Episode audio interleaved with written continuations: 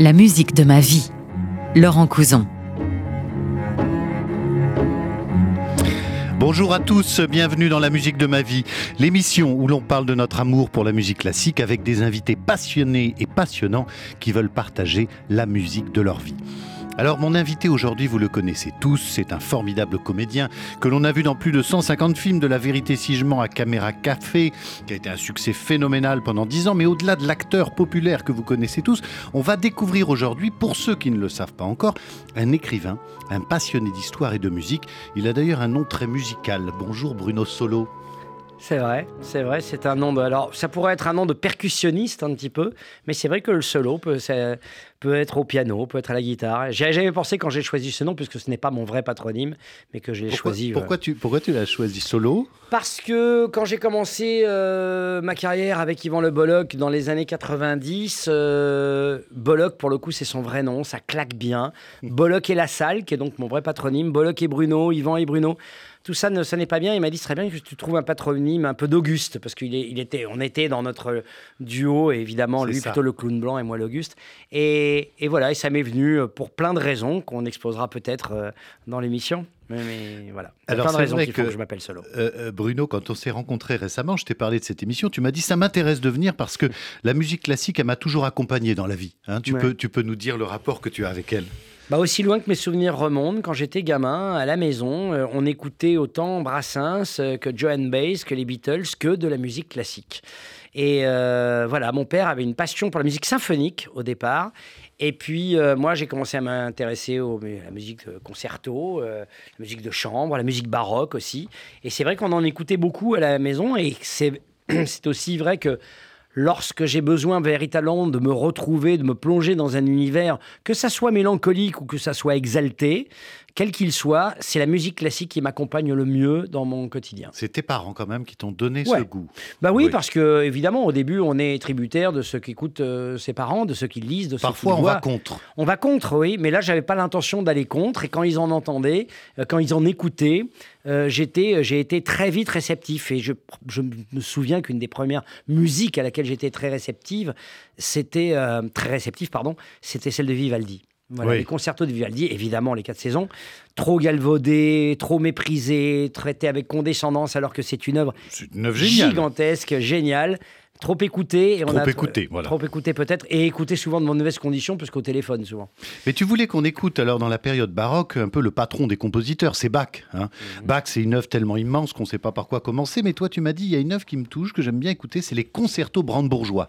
Hein, les concertos brandebourgeois, pour expliquer aux auditeurs, c'est une série de concertos pour différents instruments qui ont été écrits à l'époque pour l'Altesse royale Chrétien Louis à Brandebourg, d'où le nom, et c'est un cadeau que Bach lui a fait pour le remercier de l'avoir invité à sa cour. Comment tu as découvert cette musique bah Déjà, Bach, euh, c'est Bach, c'est la base. C'est la base, c'est-à-dire que c'est la jonction de la poésie de la musique et des mathématiques, de cette, de cette rigueur absolue que peut être la musique, euh, la composition, le contrepoint, enfin tout ça. Je ne suis pas un musicien, moi. Non, non absolument. Mais, mais tout, tout cela avec cette capacité à nous transporter je ne sais plus qui disait ça, je me demande si c'est pas Woody Allen ou quelqu'un disait que c'est le seul fois où je crois en Dieu, c'est lorsque j'écoute Bach, parce qu'il y a une sincérité par rapport à sa foi, une exaltation, un enthousiasme dans sa musique dès lors qu'il s'adresse aux cieux, qu'il s'adresse à un Dieu, si tant est qu'il existe. Moi, je suis athée agnostique, mais j'ai le respect de la foi. Et cette musique liturgique-là, effectivement,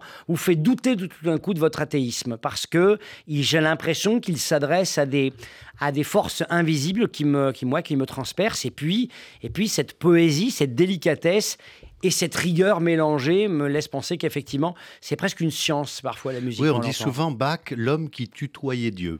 Oui, oui, oui, c'est comme ça. Oui. Même si c'est Wolfgang Amadeus après qui, qui reprendra ce, patronyme, c'est quand même c'est Bach quand même qui. Mais tu penses que ces formules mathématiques de composition, parce que c'est très vrai ce que tu dis, euh, euh, c'est aussi ce qui permet, c'est presque de l'alchimie de se rapprocher du divin. Oui, en tout cas, on ne peut pas taper à sa porte comme ça, de manière comme un profane ou comme un, un mécréant. J'imagine que pour s'adresser à Dieu, il faut s'y préparer un peu, et je pense qu'il avait bien préparé ses rendez-vous. Oui, oui, donc peut-être qu'en musique, il y a des formules qui permettent aussi de se rapprocher de Dieu. On va écouter un extrait de ce concerto brandebourgeois. Alors, comme tu aimes l'histoire, je, je vais, je, je- je Ah vais oui. te lire une- la lettre que Bach avait écrite euh, à, à son Altesse royale, le duc de Brandebourg, quand il lui envoie ça. Il dit Son Altesse royale voulut bien me faire l'honneur de me commander de lui envoyer quelques pièces de ma composition. J'ai donc, selon ses très gracieux ordres, pris la liberté de rendre mes très humbles devoirs à votre Altesse royale. Ne jugez pas l'imperfection musicale, mais tirez-en une bénigne considération, un profond respect et la très humble obéissance que je tâche de lui témoigner par là. Hein, Ouais, c'est un peu lèche-cul aussi. Oui, hein. c'est lèche Il est- mais, mais en même temps, on sent que chez cet homme, une sorte de dévotion et d'humilité par rapport à une mission, peut-être même qui le dépasse. Je me demande dans quelle mesure, des fois, il avait conscience de la musique qu'il faisait, et comme s'il n'était pas, euh, oui, dans un état de transcendance quasiment. ouais. Alors on va écouter ce concerto brandebourgeois. Alors là, vous allez entendre les solistes, parce qu'à chaque fois, ils sont différents dans ces Mhm. concertos brandebourgeois. Là, c'est la flûte à bec, la petite trompette baroque, le hautbois, le violon, et puis accompagné par le traditionnel or- orchestre à cordes avec le clavecin.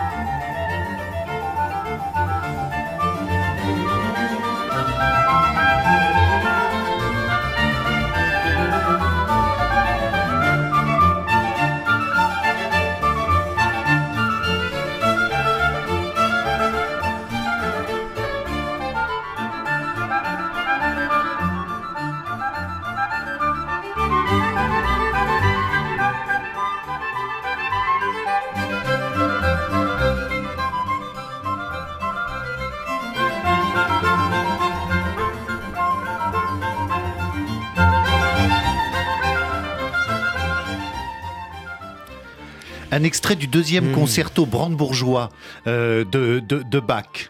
Ton choix, Bruno Solo. Ouais, ouais, absolument, mon choix et, et je ne le regrette pas. Mais euh, en plus, c'est tellement, il y en a tellement des concertos bourgeois que je savais que j'allais être surpris. Et celui-ci, un de ceux que je siffle assez régulièrement lorsque je fais du vélo, par exemple dans la nature. Bach souvent m'inspire. Oui, c'est une bonne musique pour le vélo. Oui, c'est vrai.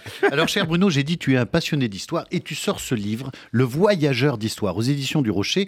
Et euh, dans ce livre, ça fait rêver. Tu voyages dans le temps pour aller dialoguer avec Cléopâtre, Suétone, Rabelais, le grand maître des Templiers, même Jacques de Molay, ou alors aussi des personnages que l'on connaît un peu moins, comme Bria Savarin ou Eugène Boulard. Comment t'es venue cette idée? Bah, déjà, j'avais écrit un livre il y a deux ans, euh, enfin il y a trois ans, pardon, qui s'appelait euh, euh, Les Visiteurs d'Histoire, où cette fois je conviais à ma table des fantômes de personnages historiques, femmes et hommes, remarquables, vertueux ou corrompus, en tout cas passionnants, parce que évidemment on ne fait pas des dîners qu'avec des gens vertueux, autrement on s'ennuierait. Et enfin dans un dîner imaginaire, j'entends. Hein, autour de soi, quand on choisit oui. ses amis, j'aime autant qu'ils soient effectivement Non, mais c'est sympa d'avoir des personnages un peu sulfureux. un peu sulfureux. Bah oui. Et surtout quand on convoque des fantômes et qu'on a le contrôle de pouvoir les faire sortir quand on en a envie. Et là, et pour la suite, comme le livre a eu le, bah voilà, j'ai eu la chance qu'il rencontre son public et ses lecteurs, euh, mon éditrice, Julie Daniel, aux éditions du Rocher, m'a dit il faut absolument que tu fasses la suite. Mais j'avais pas envie à nouveau de faire un repas avec 11 personnes. Je me suis dit maintenant j'ai envie d'aller chez eux, d'être Tu- tu- leur tu vas chez eux, contemporain. oui, oui. Parce que dans le premier, donc ils venaient dans mon époque et constater un petit peu les choses qui avaient pu changer, même si je ne les effrayais pas trop. euh, voilà, dans le, dans le suivant, j'ai eu envie de me mettre dans la peau Oui, d'un tu vas même, contemporain. tu vas même dans des, dans, des, dans des moments clés. Ah Par oui, exemple, quand, tu vas, choisis les moments clés, quand tu vas rencontrer Jacques de Molay, le grand maître des Templiers, avant son procès et son Mm. exécution. Pourquoi tu as envie de le rencontrer, lui, par exemple? Parce que tous les personnages, euh, dans le premier comme dans celui-ci, sont liés à mon histoire intime, intellectuelle, euh, culturelle, familiale, géographique, ça dépend. Jacques de Molay, par exemple, c'était euh, évidemment le dernier des Templiers et c'était le héros des, des, euh, des Rois Maudits de Maurice Druon, série qui passait à la télévision lorsque j'étais petit, en noir et blanc, avec Jean Pierre, entre autres. C'est le début de, de- de- des rois maudits. Voilà, et c'est le début avec cet anathème Ce qu'il qui va jette à la la face de Philippe malédiction. Voilà, alors tout ça, ça c'est la, ça c'est la légende de Maurice Druon. Dans le, dans, dans le chapitre que je lui consacre, je me charge de, de remets la remettre à la vérité. vérité, Oui. tout en m'appuyant sur cette légende qui m'a fait aimer ce personnage. Et c'est merveilleux quand la légende vous permet de vous intéresser à quelqu'un et ensuite, en fouillant un peu, grâce au travail des historiens avec qui je travaille, qui m'amènent le matériel nécessaire pour écrire après ma romance, Tu travailles avec les historiens, Ouais. d'accord. Ah oui, ça c'est la base de tout mon travail, c'est qu'il m'amène le matériel nécessaire pour que je puisse ensuite me faire, euh, me faire mon idée et m'inventer des dialogues avec eux. Et le choix des personnages, pourquoi pas Bach, par exemple? Pourquoi t'as pas eu envie de rencontrer Bach? Il y en a qui sont peut-être trop Ouais, ah grands, oui. et peut-être qui Euh, J'aurais pu, j'ai longtemps pensé à Jésus aussi, à des Ah choses oui. comme ça. Et puis, et puis euh, voilà. Et c'est, et puis très très sincèrement, tous les personnages que je choisis dans le Voyageur d'histoire, je, je, les, je les ai reliés. À, on, on peut le voir dans l'introduction de tous mes personnages, je les relie à ma vie. Et euh, voilà, là je vous dis euh, Jacques de Molay parce que les rois maudits, Artemisia Gentileschi parce que c'était une grande peintre de la Renaissance dont j'ai découvert au hasard à 25 ans à Naples le travail persuadé que c'était une toile de Caravage. Je me penche, je vois Artemisia Gentileschi. Des années plus tard, lorsqu'il s'est agi d'écrire le livre, je me suis dit mais tiens, si je cherchais un peu des choses sur cette femme, beaucoup de choses ont été écrites depuis sur elle, mais je voulais la rencontrer parce que toute son œuvre est basée sur un traumatisme terrible, à savoir un viol, et beaucoup de son œuvre, qu'on ne peut pas définir en fonction de ce traumatisme, mais beaucoup de son œuvre est inspirée par ce moment terrible. Ouais, c'est absolument passionnant ce livre, Le Voyageur d'histoire. Vous allez avoir des aussi. personnages complètement différents. Et puis il y a l'humour. Alors il y a quelqu'un que tu aurais pu rencontrer aussi, c'est Beethoven. hein, bien que le dialogue aurait pas été forcément facile, parce qu'apparemment c'était un personnage un peu austère, hein, euh, un peu avec tu sais ce, ce compositeur qui Bien fait une sûr. musique plutôt sombre, torturée, violente. Mais toi tu as choisi euh, euh, ensuite euh, comme deuxième œuvre une œuvre plutôt lumineuse justement, c'est la Symphonie pastorale, qui est Ouais. une ode à la nature. Absolument, oui. Bah, ça aussi, c'est des souvenirs de jeunesse euh, très forts. Moi, je me souviens de Fantasia et du film Fantasia de Walt Disney. Pour moi, le chef-d'œuvre de Walt Disney, le premier, euh, Fantasia. Et je me souviens avoir été totalement bouleversé par le bal des licornes euh, et des pégases se baladant, baladant la symphonie. Sur la symphonie pastorale. Et puis après, un film qui m'a beaucoup marqué, qui, qui- qui fait écho à notre époque, qui s'appelle Soleil vert, euh, avec Charlton Heston, dans lequel, effectivement, au moment de mourir, le personnage inter- interprété par Edward G. Robinson choisit euh, de partir sur la musique, la, sixième symphonie Ah de oui. Beethoven. Tu as raison. En regardant des images d'une nature qui a totalement disparu de l'humanité, l'humanité meurt de sa pollution, de sa surpopulation, et lui veut voir des images d'autrefois, il choisit donc des images de nature avec justement la, sixième de Beethoven.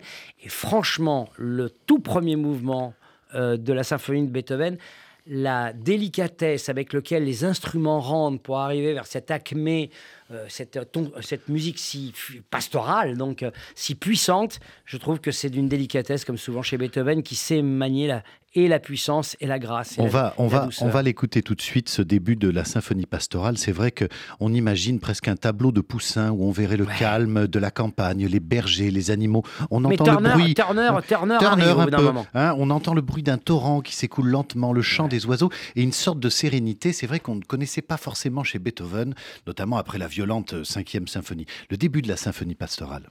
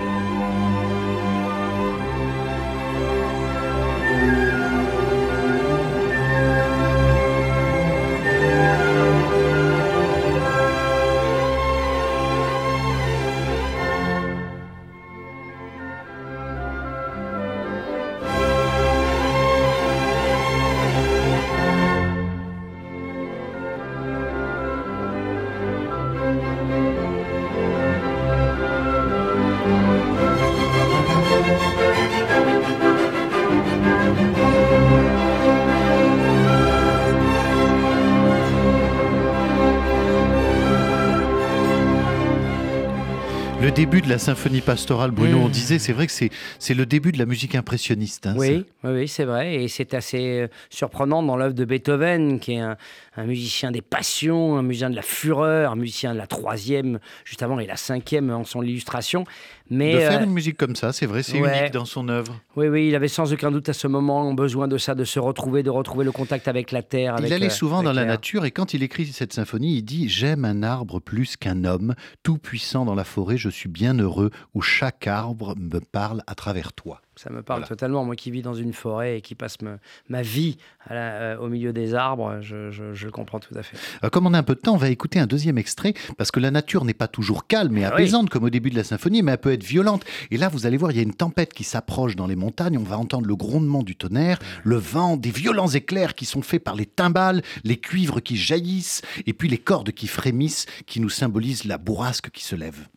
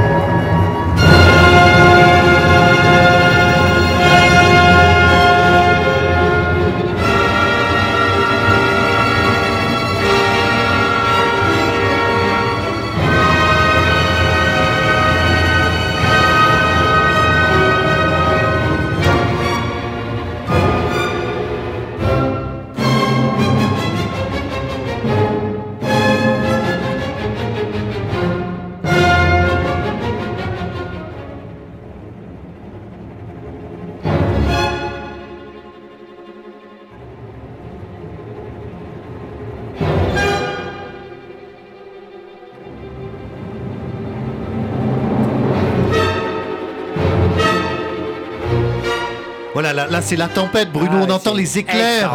On entend les éclairs, le tonnerre. hein. C'est pour ça que j'ai un peu anticipé tout à l'heure. Vous aviez raison d'évoquer Poussin pour le premier mouvement, mais là, effectivement, ça évoque plus William Turner et genre le, bruit à la fureur, le son, le ciel, ciel agité.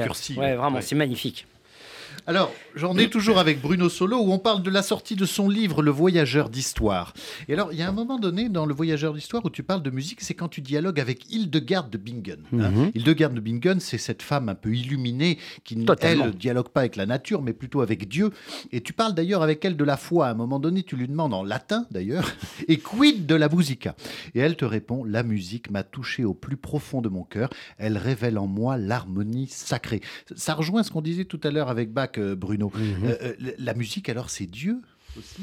Bah, en tout cas, les premières musiques, les premières traces de musique qu'on euh, qu'on a pu répertorier, sur lesquelles on a pu parler, effectivement, elles ont été beaucoup inspirées par Dieu. Euh, euh, avant Bach aussi, euh, on sait que, que c'est la musique liturgique qui a, qui a peut-être rassemblé aussi les hommes autour d'une foi sincère et lumineuse. Et elle, Hildegarde, qui, était très proche de la nature aussi, puisqu'elle elle a- elle avait toute une pharmacopée de, de tisanes, etc. Elle s'est beaucoup occupée du corps et de l'esprit. Effectivement, il était impossible pour elle de ne pas passer à travers la musique. Et d'ailleurs, certaines de ses œuvres que j'ai entendues à l'église Saint-Roch il y a quelques années, Elle était compositrice aussi. compositrice formidable, c'était très beau et c'est de la vraie musique sacrée, effectivement, avec des chœurs. euh, oui. Alors, il y a quelqu'un avec qui tu as dû te marrer un peu plus, euh, c'est Rabelais. Parce qu'avec Ah oui. lui, on doit boire un peu des coups, là. Parce que Ah dans bah, la le région roi de la Chinon, bouteille. On, on- on boit bien. Oui, mais je, je le crois chez moi, à Meudon. C'est pour ça que j'ai voulu rencontrer Rabelais, parce que je suis meudonnais, et enfin j'habite à Meudon, mais je me considère comme meudonnais maintenant. Il a été le vicaire de Meudon, donc j'ai tenu à le rencontrer à une date très précise où je savais, d'après les témoignages des les documents qu'on a retrouvés, qu'il était à, à Meudon à ce moment-là. Donc je vais le croiser dans une taverne et je philosophe avec lui sur cette... euh, Génial chapitre. oui. euh, ouais, et puis très drôle parce que c'est le seul qui me demande de le tutoyer, qui me dit euh, camarade, assieds-toi. Il me parle de- évidemment de son œuvre de Pantagruel. Il me parle aussi Et de son rap. des coups. Ah, on buvait quelques coups. Ouais, ouais, c'est le roi de la dive bouteille quand même. Mais il me. Buvez toujours, ne mourrez jamais. Ouais, et et c'est un bois sans soif, hein, vraiment. Mais c'est vrai qu'au travers de sa philosophie, euh, qui est basée sur la distanciation, sur le rire, sur l'idée de prendre au sérieux le monde sans, euh, pour autant le, rendre plus grave, il y a quelque chose de, de formidable. C'est le premier vrai romancier moderne de la langue française. Et puis, c'est un homme qui, effectivement, s'est toujours opposé au, au dogme, euh, aux évangélistes, mais pas à l'évangile, qui était proche de, Dieu, hein, parce qu'il a été quand même curé euh, plusieurs fois. Euh, il a été vicaire, il a été curé, il a été abbé. Mais c'était aussi un, un homme qui, qui, penser que c'est au travers des lettres et au travers du savoir, au travers de la fantaisie aussi, que l'homme pouvait trouver son émancipation et se détacher effectivement des, des dogmes de l'époque du XVe bah, siècle. ta soirée avec Rabelais, hein, on la retrouve dans ce livre, ah, le, Les Voyageurs d'Histoire. Euh, vous allez passer un moment extraordinaire. Puis il y a aussi il y a toujours, il y a l'humour qui te caractérise, qu'on retrouve aussi dans, dans ce livre. Ah bah, Rabelais, il est inspirant pour ça. Et voilà. Alors c'est vrai qu'après une soirée avec Rabelais, on peut avoir un lendemain un peu difficile. Et quoi de mieux pour se réveiller euh, en paix que d'écouter le lever du jour de Peer Gynt mm. écrit par Edouard Grieg. C'est ton troisième choix. C'est une musique, alors là, tout le monde va la reconnaître parce que ça a été tellement utilisé à la, à la télévision, dans, le, mm. dans le cinéma. On va l'écouter tout de suite. C'est une musique vraiment qui permet de se réveiller en douceur après une nuit arrosée.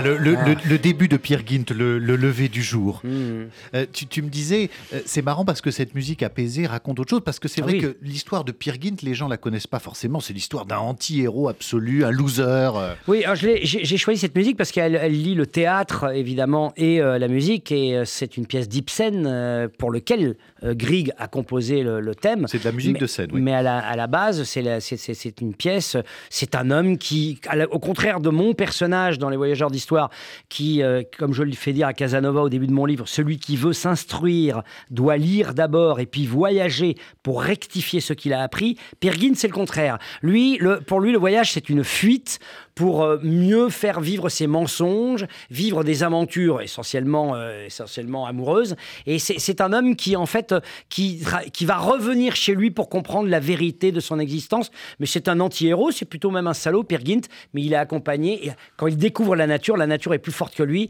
Et par sa musique, on voit que la nature est plus belle, ça, plus forte que son Ça pourrait être intéressant de le rencontrer. Est-ce que tu as envie, peut-être dans un troisième tome, de, de rencontrer des personnages de fiction aussi? Bah peut-être, ce serait peut-être l'idée de sortir effectivement, parce que tous les personnages de fiction, de sortir de l'histoire telle qu'elle est, euh, telle que je la raconte, et de prendre des personnages de fiction qui sont souvent l'incarnation de, de vrais personnages historiques ou des émanations. Merci infiniment, Bruno Solo, d'être venu dans la musique de ma vie. Je recommande de lire ce livre où vous allez apprendre tout en riant, en rêvant. Euh, merci beaucoup de ta bienveillance, de ta sympathie, de ta bonne humeur. Ça fait tellement de bien, cher Bruno. C'est un honneur pour moi d'être reçu par, par toi. Merci, merci, cher Bruno beaucoup, Solo. tu le sais. Ah, merci, c'est très gentil. Allez, on se quitte avec euh, un autre extrait célébrissime de Pierre C'est l'antre des montagnes où règnent oh. les gnomes, les trolls. Et là, les trolls, pardon. Et quand Pierre va aller là, bah, il va vite s'enfuir de là parce que ça fait un petit peu peur. Vous connaissez cette musique. Euh, à la semaine prochaine, chers amis, pour un nouveau numéro de la musique de ma vie.